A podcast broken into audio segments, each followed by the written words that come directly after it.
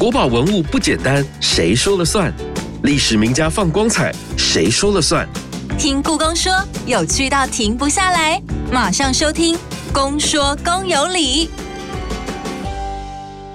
大家好，我是阿哲，欢迎收听《公说公有理》。近年来，韩国流行文化风靡全球，许多人对于韩剧、韩综、韩国电影以及韩国的流行音乐应该都不陌生吧？当你在看韩国的古装剧的时候，会不会对于他们的朝鲜王朝感到兴趣呢？你知道吗？和朝鲜王朝同一个时期的中国，正是大清帝国盛世之际。在那个时候，两地会互相的往来交流频繁，因此在许多的艺术作品中就能够看到两地不同文化所激荡出来的灿烂火花。而今年故宫南院举办的亚洲艺术节，就是以韩国为主题来举办相关展览和活动。今天我们邀请到故宫南院处朱荣新老师来为我们介绍今年亚洲艺术节国际交流展的亮点。欢迎朱老师，你好，主持人好，我是朱荣新。从二零一七年开始，故宫南院每一年都会举办亚洲艺术节，今年是以韩国为主题办理交流展。现在真的有很多哈韩族啊，应该都非常期待这一次的展览。展览的主轴是朝鲜与清宫的交汇，里面包含了两大部分，就是先认识朝鲜王朝，另外一部分则是艺术文化的交流展现。我们就先来了解朝鲜王朝的背景，是不是先请老师来介绍一下朝鲜呢？好的，坦白说，我也是从展览里面。得到很多的学习跟知识。朝鲜人有一本他们自己写的历史书，叫做《东国史略》。我就在想说，朝鲜到底是什么意思？那那他在这本历史书里面就已经有特别的讲到了，说在东表日出之地，故曰朝鲜。他就讲的很清楚，朝鲜就是一个太阳升起来的地方。那所以这个也是朝鲜他们自己对自己的称呼。那他们因为是东方嘛，他们也自称自己是东国。朝鲜这两个字的念法有两种，大家都可以在教育部国语字典里面找到。一种念法叫做朝鲜，那个“鲜”是一声啊，但是好像大家还是很习惯念成那个朝鲜这样子。那另外一种呢，就是比较少用的，叫做朝鲜。朝就是朝阳的朝。那如果说我们从那个字面的意思去解读的话，就是东表日出之地嘛。那日出就是朝阳。朝鲜好像会更贴切一点，只是说念朝鲜的话，大家好像比较多人知道说它大概是代表的是哪一个地区或者是哪一个年代。对于外国人来说，哈。西方人对王国的标示不是标成 Joseon 哦，J O S E O N，它在西方的地图上面都是标 Korea。那为什么会标成 Korea 呢？呃，我看到的西方学者的研究是说，当时呢，他在标这个地方的时候，西洋的传教士是先到日本嘛？那他们到日本的时候问说，为什么你们这个地方会有佛教呢？日本人就跟这个传教士说：“哦，这个日本的佛教是从 Kori 那边来的，就是高丽。那也就是变成说，后来的西洋人在他们的地图上面就把这个地方注记成 Korea。” C O R E A，大家如果去看那个朝鲜时期西洋的地图的话，你看到的其实不是 Joseon，而是标成 Korea，有这样子一个历史背景的关系。是老师说到的朝鲜时期是从一三九二年开始，它前头就是高丽王朝嘛，对不对？是的，是的。好，那从一三九二年开始的朝鲜王朝，为什么有这样子的名字产生呢？哦，我可以大致这么说，朝鲜这个字呢，很早就在韩半岛出现了。比如说，在十三世纪，有一位高丽人，他所写的史书《三国遗事》，这一样是韩国人写的。他就写到说，有一位叫做谭君王翦开国的国号就是朝鲜。朝鲜时期之前，朝鲜这两个字，或者是这个历史的国家就已经被讲到了。那一直到朝鲜时期，当时朝鲜时期的学者在写他们的历史的时候，就会把谭军朝鲜。列在最前面，也就是说，要讲这个韩半岛的历史的起源的时候，就是从谭军朝鲜开始写的。嗯那他们怎么介绍这个时期？书籍里面就说，东方初无军长，也就是说，刚开始是没有一个国家的国君的。有神人呢降在太白山，那在檀木下呢，国人主为君，就是把降于太白山的这个神人啊，就把他侍奉为国君这样子。国号就是朝鲜，所以在谭军那时候就有朝鲜这个字了。那在谭军朝鲜之后呢，又有箕子朝鲜啊、啊未满朝鲜等等。嗯那那个时候，在朝鲜王朝开国的君主就是李成桂，他在一三九二年开国的时候，他就在想说，那我这个国家到底要取什么呢？对，啊，然后他在想国号的时候，就提了两个方案给明太祖朱元璋来做裁示。他提出的方案呢，就是有朝鲜跟和宁。和宁呢，他怎么写呢？就是和气的和，安宁的宁。嗯，朱元璋认为说，哎，这个朝鲜不错啊，因为它的名词已经很久了，而且也也有很美好的这个意思，是太阳呃升起来这个意象嘛，所以就告诉李成桂宫廷说，他觉得朝鲜是不错的。那朝鲜的这个宫廷呢，就觉得说，好吧，就也把韩半岛在这个时期呢，就视为是朝鲜王朝。那也就变成说，我们现在称为李成桂开国的王朝呢，就是朝鲜。这个年代大概跟明清差不多的时候，那是一三九二年，大概晚了明朝二十四年开张，那大概比清朝早一点点结束。通常大部分的国人对于中国史是稍微比较了解的，对，所以大概就是跟明清差不多同一个时期。嗯哼哼哼，他的开国王朝李成桂竟然跟朱元璋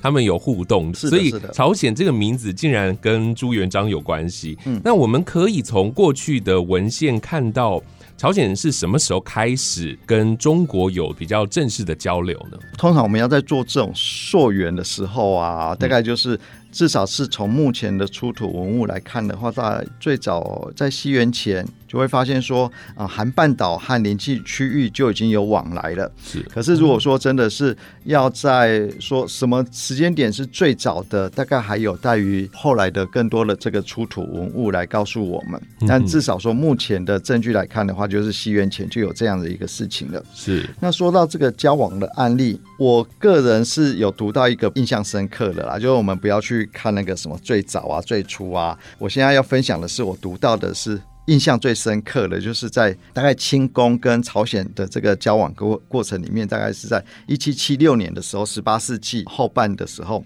因为朝鲜他们会拜使节嘛，是，那这个派使节的过程里面呢，就有一个朝鲜人叫做李基胜的。那因为李基胜他的邻居眼睛不好有病，嗯，那他就想说，哎，他这次刚好可以去北京，就想要买一副眼镜带回去送给他那个眼睛不太好韩国的朋友。那他在北京的地方有一个市集叫做琉璃厂，琉璃厂就是会卖书啊，然后可能也会卖一些杂物的地方，嗯就是书店街，那样有点像是台北市的重庆南路。是，那他在逛这个书店街的时候呢，遇到两个戴眼镜的人，他就想说，哇，这个就是眼镜，那就当然会问说，哎哎，你身上的眼镜是在哪里买的？啊、那这两个人呢，是来自于杭州，他也不是北京人，一位呢叫做严晨，那一位叫做潘庭云。严晨二话不说呢，就把身上的眼镜摘下来，就直接送给李基胜了。哦，那李基胜回到使馆之后呢，就跟同团的人，呃，同一个旅行团的人叫做洪大荣的，跟他们说：“你看，我遇到这两个来自杭州的友人，非常的热情，他就直接把他身上的这个眼镜摘下来送给我了。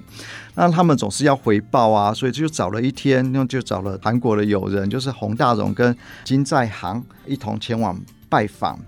后来呢，因为他们停留的时间其实有一段时间嘛，那双方就会慢慢的熟识啊。那要分开的时候呢，洪大荣就很难过。我不知道大家有没有这种感觉，就是说你在某个地方遇到外国的朋友，虽然是外国人，可是你们是心灵相契合的，是，那总是会有分开的一天。分开的时候，可能大家都会很难过，但是我还没有看过像他们这么难过的一个例子。洪大荣就是希望说，来世呢，可以再跟这个杭州的友人。以后可以出生在同一国，那因为是不同国，就一定要分开。那如果出生在同一国，也许就不用分开了。嗯，那金在行就表示说，天下最苦之情，莫如别离。你看这个别离是多么的痛苦啊！是那洪大荣就说啊，终归一别，不如初不相逢。就是说，早知道我们要这么难过的分开，那如果不要认识的话，也许现在就不用面临这么痛苦的别离了。嗯，像严城啊，他就说诀别以后啊。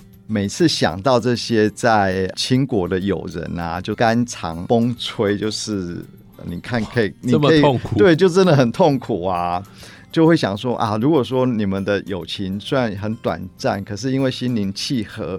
分开的确也是一个很大的遗憾，特别是以前的人，他也许见面不是那么的容易，嗯啊，所以可以看得出来，虽然是不同区域的人，可是经过往来、经过交流，特别是呃诗词唱和的交流，然后带给两个区域的人这么深刻的印象，我觉得这个是一个很难得的一个例子。是老师提到这个例子，会让我觉得，哎、他们不管是在工作上，因为他们是使臣，然后到了中国做交流，不管是在工作上，然后还有私下的交流，都是非常的密切，他们感情才会这么的好哦。是是是，那可见在当时一定交流很密切。嗯那在这一次的国际交流展当中啊，我们就要来认识朝鲜跟我们跟他们之间的交流。嗯这一次的展览当中，准备了多少的展品呢？呃，我们这次的展出呢，总共是规划了一百三十二组的这个文物，展出的类型呢是非常多样的。从材质来看呢，当然有纸啊，有绢啊，有陶瓷啊，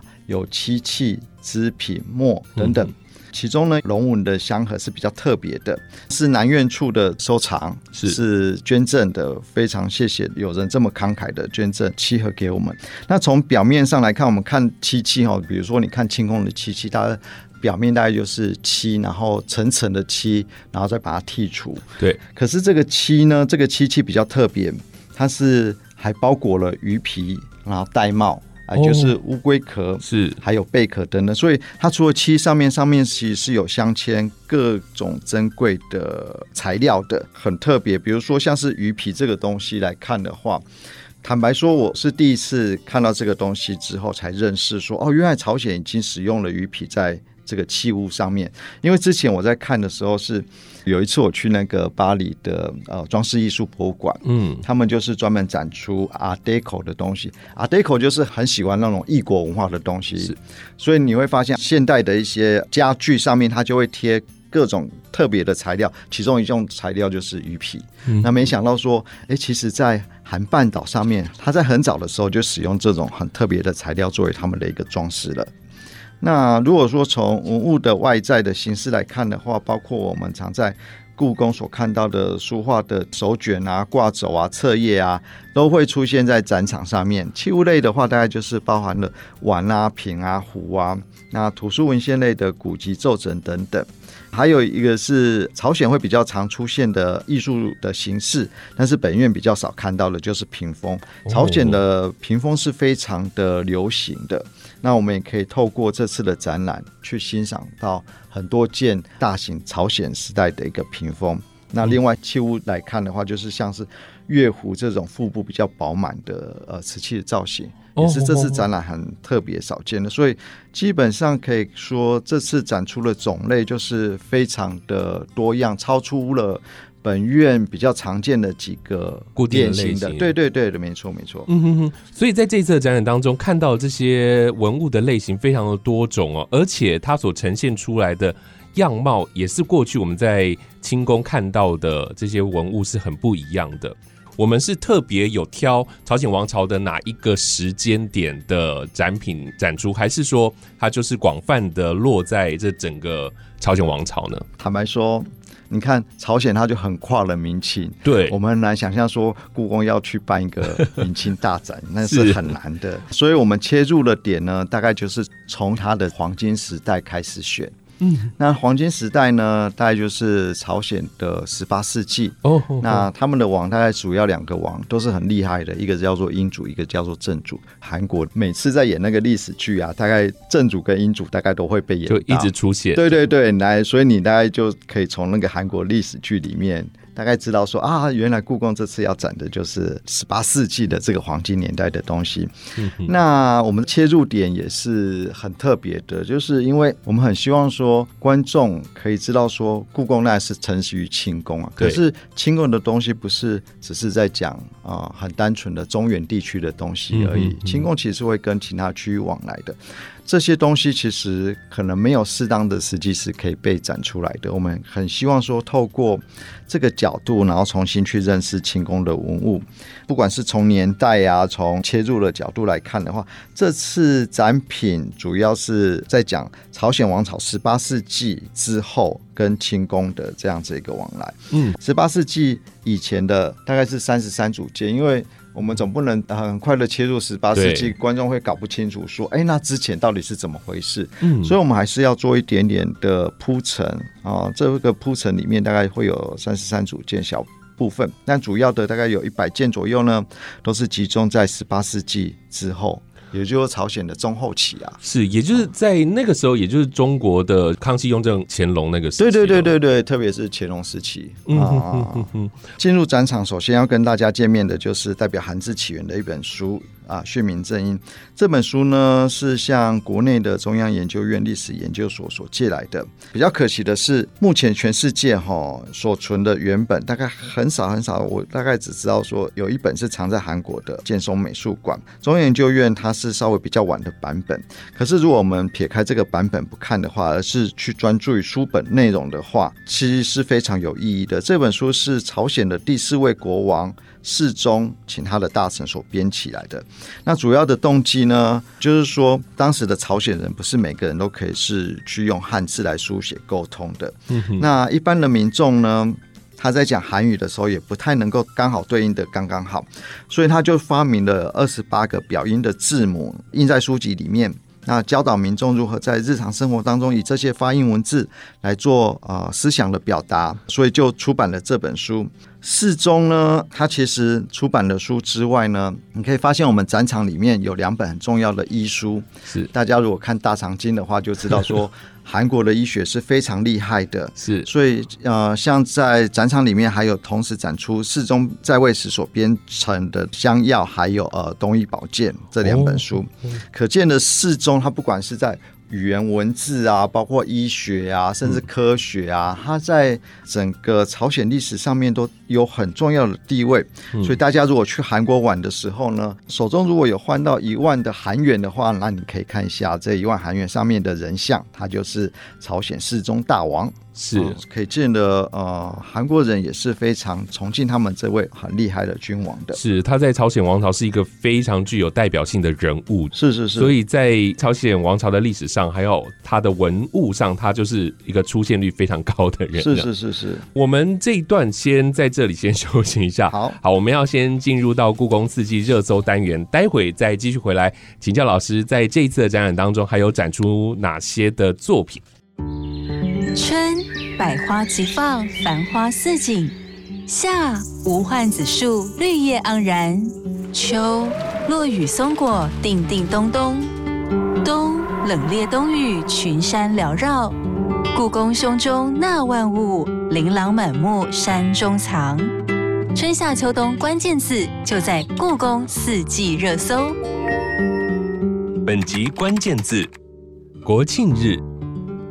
在台湾十月有国庆日，在韩国也有五大全民同庆的国庆日。另外五大节庆之一的开天节也在十月。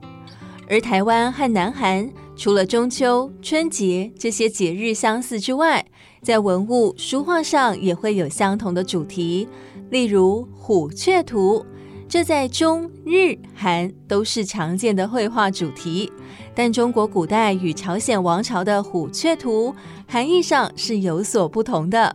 虎雀图在中国流行于明代初期，刘基以“重雀造虎”这个讲述人云亦云的寓言故事来比喻君臣关系。但是在韩半岛，老虎则被视为山神，有驱除厄运的功能。再搭配喜鹊报喜，其实是代表吉祥的意思。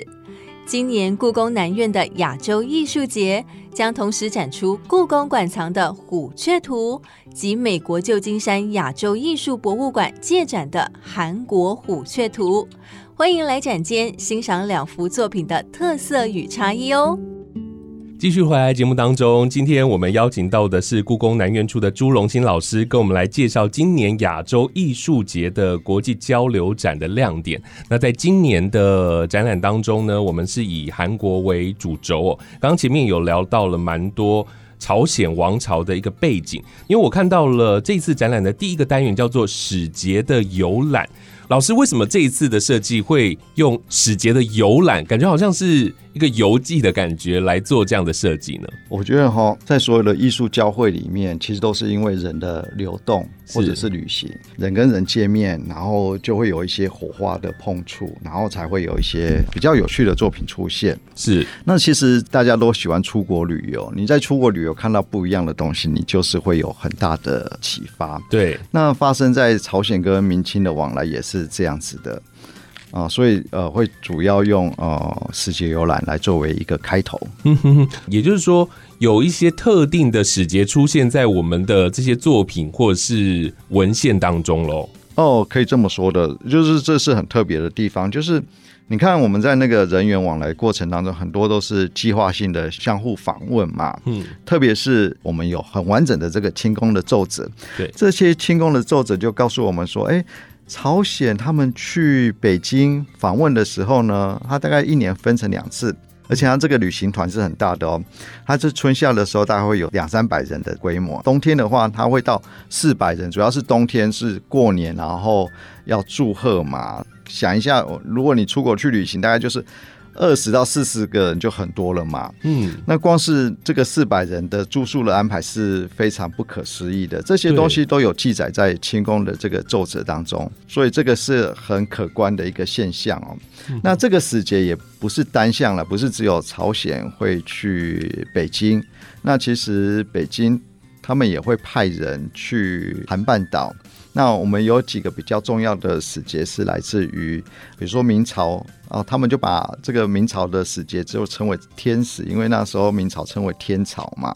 那代表的人物就是像董岳啊、朱之凡啊。朝鲜他们也会派人去北京，那代表的人物就是朴子元，他们都会有相同的作品会展示在展场。比如说董月，他就把他去朝鲜的旅游日记、游记这样。对对对，所以来看这个展览，其实应该是很轻松、很愉快的，因为大家去旅游之前不是都会去翻那个旅游书吗，哪里好玩、好看？那其实董月他就把他在韩半岛所看到的有趣的事情就写下来了。朴子远是一样的，他就把在中国的见闻呢写成了热河日记。是，所以他们在做交流的时候阵仗这么大哦，所以他们应该都是走海路，对不对？其实主要是走陆路，哦，海路反而是比较少的。嗯，但是我们在展览的当中呢，有一些人是的确是经由海路飘到其他地方的，就是韩半岛，它是一个半岛，所以它是三面环海的。对，他们对于海的作业是很常出现的，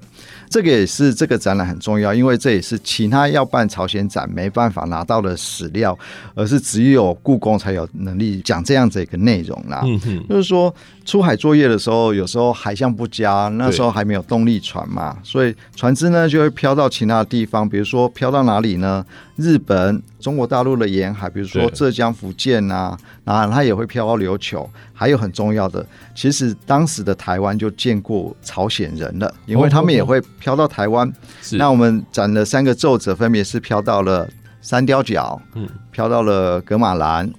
哦哦，飘到了淡水。是所以当时这些人被台湾的这个住民啊救起来，然后再送回韩半岛这样子。是，这是在清宫的奏折上面就可以很清楚的看到，当时的大臣就有在上面注记了。是的，所以非常的难得。然后啊、呃我们就是从你看那个清宫奏折几十万件，然后从这里面捞出来是。啊、跟台湾相关的奏折。那说到交流，这一次的亚洲艺术节哦，找了五个国内外很重量级的机构，跟故宫一起来共同展览，包含了美国旧金山亚洲艺术博物馆、日本大阪市立东洋陶瓷美术馆，还有荷兰国家博物馆以及台湾国家图书馆。另外还有中央研究院历史语言研究所，那这些机构在这次的展览当中，他们提供了哪些重要的展品跟资讯呢？老师？坦白说，我们是希望说让这个展览是可以更丰富的。另外一方面呢，就是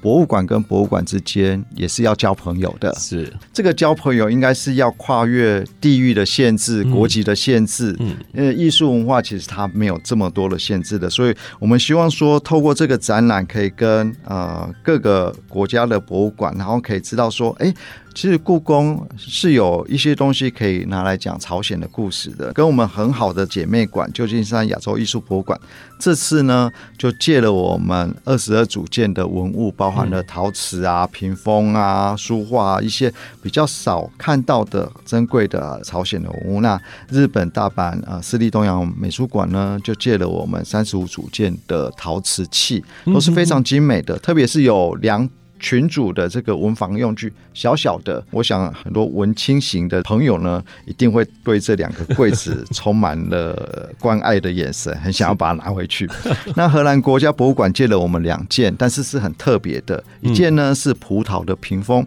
呼应到了，哎，其实，在朝鲜的中晚期，有一种啊很特殊的艺术的屏风，就叫做侧架图屏风。哦啊，到时候我们会把它一起并成展出，可以看得出来说。东亚那时候的艺术交流，呃，虽然有大清啊，有朝鲜王朝啊，可能在日本是江户啊，可以发现说，其实呃，艺术作品是可以跨越这些呃地域的限制的。是是是，因为刚刚讲了国外的，我必须要再补充，也很谢谢国家图书馆中研院史语所借了我们很好的韩国的古籍。嗯啊，那也希望透过这个机会呢，让观众知道说，哎，其实。你要看韩国的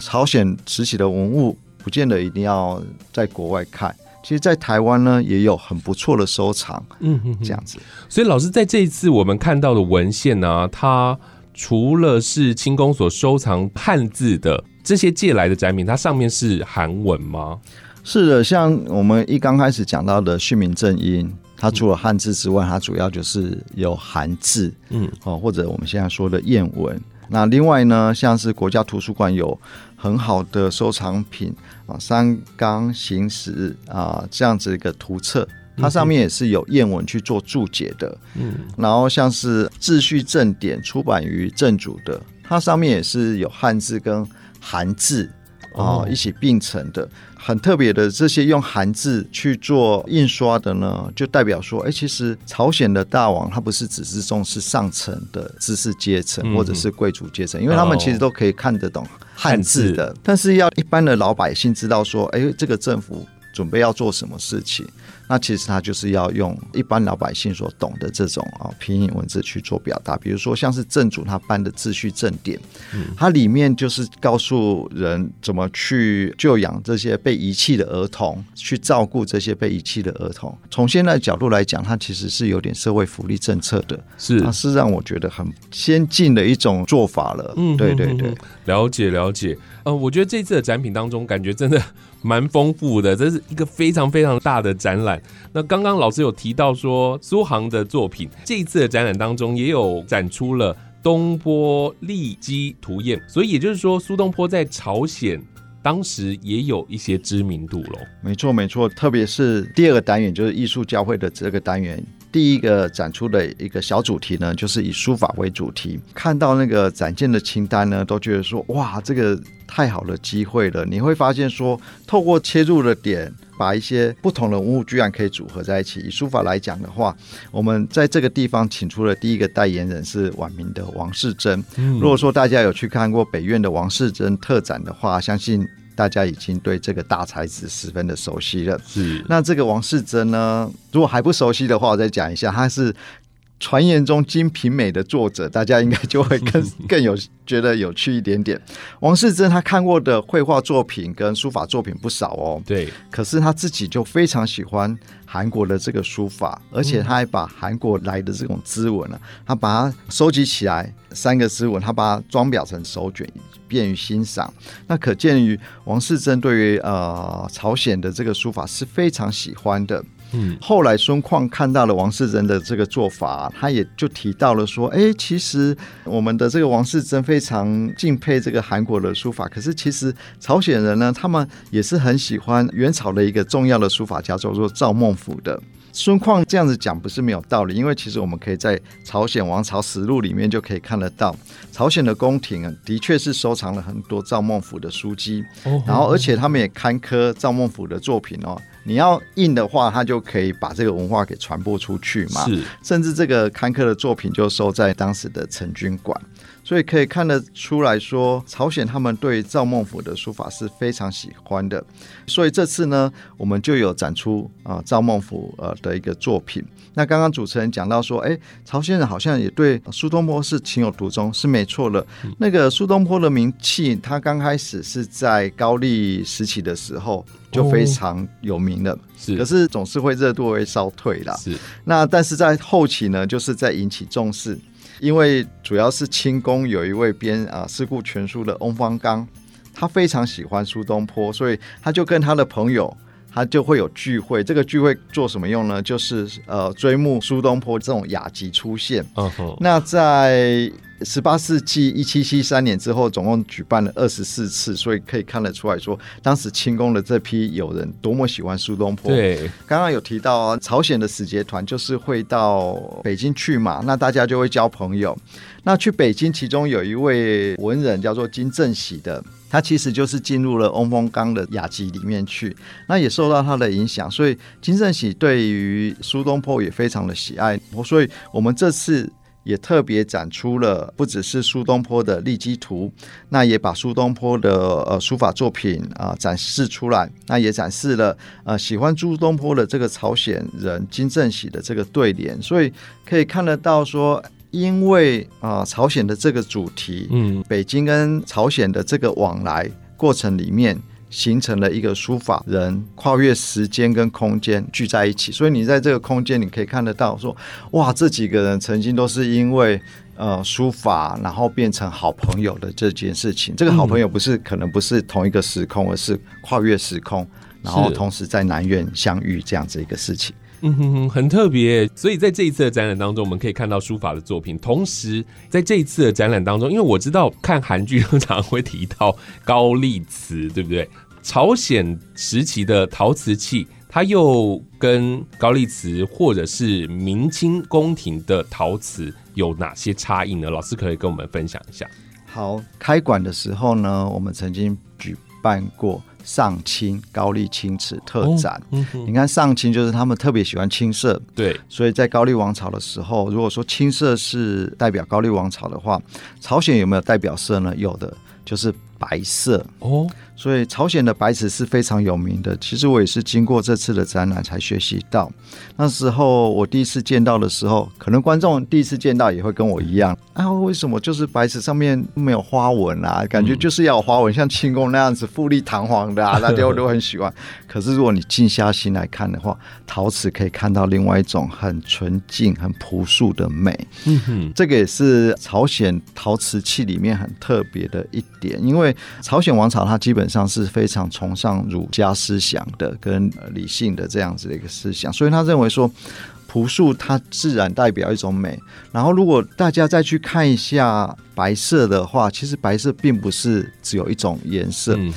坦白说，我们在色彩学里面，白色是无彩色啦。是那因为主要是它会反射出呃各式各样的波长，所以就变成说没有颜色这样子。但是白色，它如果在烧造的过程当中，你会发现它其实有的烧造的过程，因为呃跟空气结合关系，它有时候会带有点暖黄，嗯。那有时候会有一些青灰，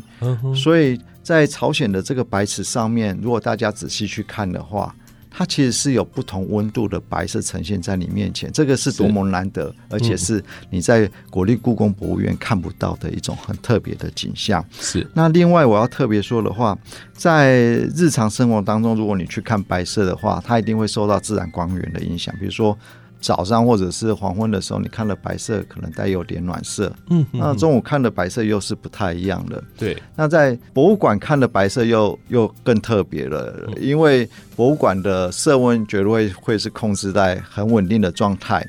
所以这时候如果你在博物馆里面看到的白瓷，就会是非常纯正的一种白瓷，嗯。因为它不会跟你来看的时间不一样，而是你会可以看到真正器物器表本身所散发出的那种白。那也这是你要特别到博物馆里面才可以看得到的一种白色。嗯哼，所以他们其实大部分的陶瓷器是看起来比较典雅的，不会这样子花花绿绿的。是是是，所以个人觉得是非常耐看的。嗯哼，一刚开始，我觉得一般人你一定要去跟清宫的这些五颜六色陶瓷比较的话。颜色的确是会稍微吸睛，可是你看久了之后，你会发现越来越越越会往那个朝鲜的陶瓷那边去做比较深刻的欣赏。是因为我们知道大部分的陶瓷啊，应该都是由陶工来做绘制它上面的纹饰，那朝鲜陶瓷反而不是这样做，是不是？是它就是说，比如说我们拿那个比较呃精彩的那个龙纹罐来看的话。它那个上面的龙纹，主要的话呢，很可能就是宫廷里面的画员，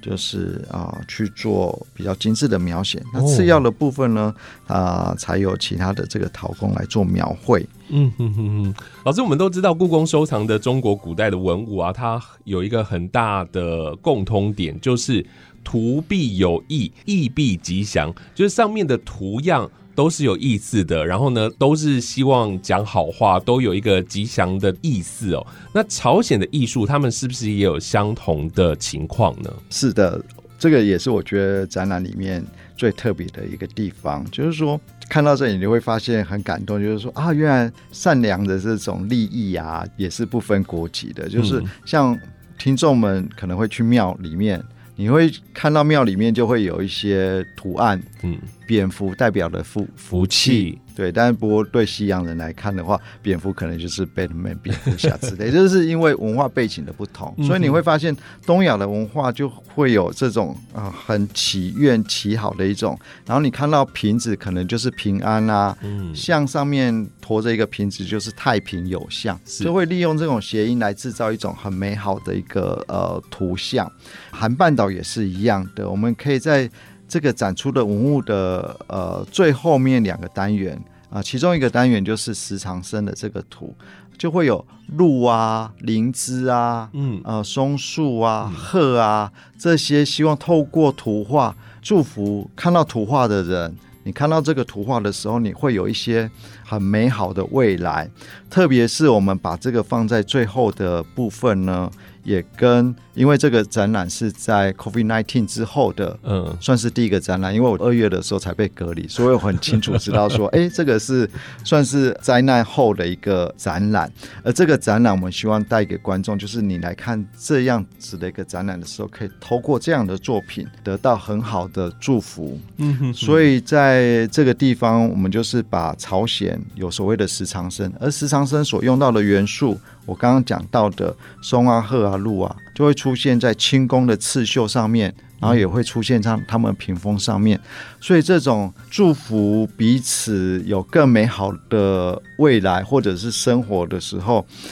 这居然是一种普世的共通性。哎，这我觉得是非常难得的，所以特别摆在最后面。是，所以在这次的展览当中也有这样的呈现。今天听完了老师的介绍，是不是真的意犹未尽？因为在这一次的展览当中，真的非常非常多的展品，很精彩的。故宫南院的朝鲜王朝与清宫的艺术交汇展览，在今年的十月六号开始，到明年二零二四年的一月一号展出，带您认识朝鲜，看见朝鲜文化跟它的艺术。同时呢，更看看朝鲜文物跟清宫收藏在艺术上有哪些相似的默契，千万别错过了。再次谢谢朱老师的分享，谢谢你，谢谢阿泽，谢谢。越听越上瘾，就是爱听公说公有理。